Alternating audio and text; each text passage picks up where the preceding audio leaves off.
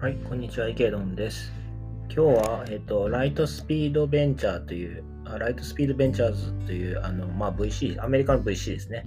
が、えっと、まあ、Web3 領域に関するレポートを出していたので、まあ、そちらをちょっと読んでみ、えー、読んでみましたということですね。まずですね、ライトスピードって、まあ、あのベンチャーキャピタルなんですけれど、まず過去、今までにスナップチャットですとか、アファームとか、まあ、そういったところに、まあ、領域に、えっ、と、ところに投資してきた実績がある VC です。まあ、主に Web 系ですかね。を中心に投資してきているというベンチャーキャピタルでございます。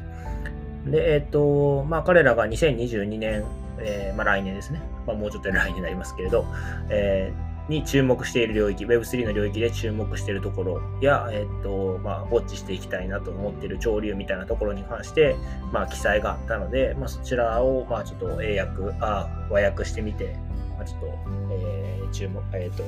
確認してみたいなというふうに思います。で、まあ、いくつか論点はあったんですけれど、まず一つ目の論点ですね。えー、Web3 のうちインフラの部分に注目をしていると。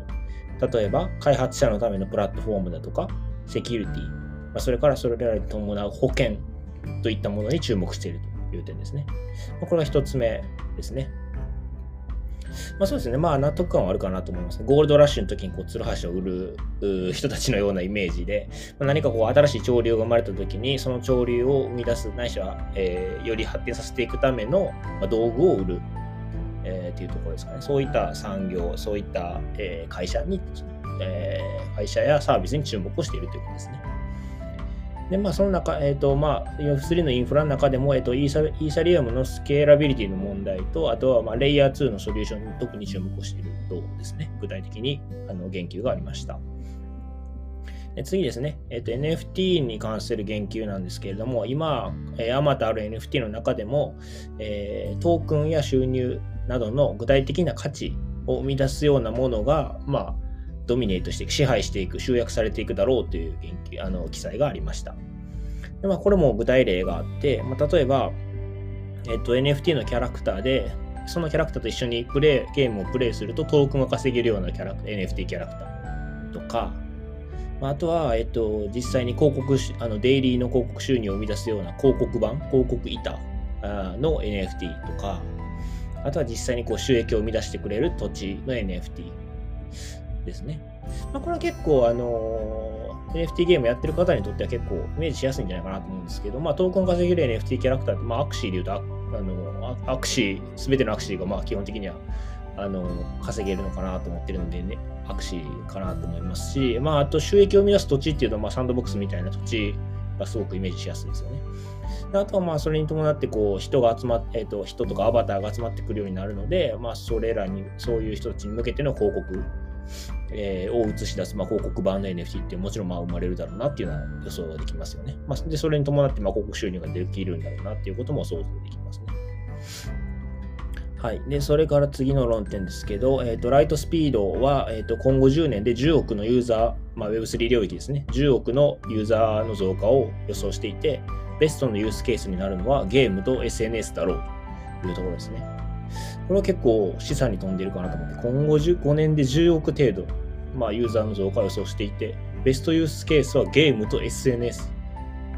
まあ、ちょっとゲームっていうところは私自身も今やってるので理解できるんですけど、ちょっと SNS っていうのはちょっとまだ未だにちょっと若干展開が見えない部分があるので、どういうふうに展開していくんだろうなっていうのはちょっと、あの非常にこう気になるというか、はい、注目していく必要があるなというふうに思いました。はい。で、最後ですけれど、えっ、ー、と、まあ、大衆、Web3 が大衆に普及していくために必要な、えー、こととして、音楽、芸術、学習、スポーツ、インフルエンサー、この5分野における Web3 上のアプリケーションの発展が大衆普及のためには重要であるというふうに述べています。そうですね。これもまあ、そんなに違和感はないかなと思いますね。あの音楽や、まあ、芸術が今、芸術とか、まあ、スポーツ、インフルエンサーみたいなところが分かりやすいかなと思いますけど、まあ、音楽もまあちょっとこちょこちょ出てきているように思いますし、学習もまだ今のところはちょっと見えてない部分はありますけれど、でも多分、何かしら使えるユースケースはかなり出てくるんだろうなというイメージはできますので、まあ、この5分野が重要だっていうのも、まあ、うなずけるかなと思います。ですね。まあ、結構、あの英語の、ま、レポートですごく長いんですけど、まあ、論ってあの結論のところだけを、まあ、和訳させていただいて、まあ、ちょっとまとめてみました。まあ、他の VC は他の考え方持ってるのかなと思いますけど、まあ、結構分かりやすくて、まあ、かつ、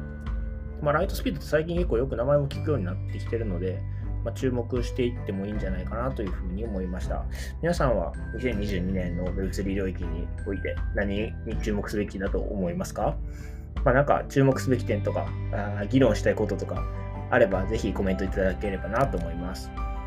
では、今日はこちらで終わります。お疲れ様です。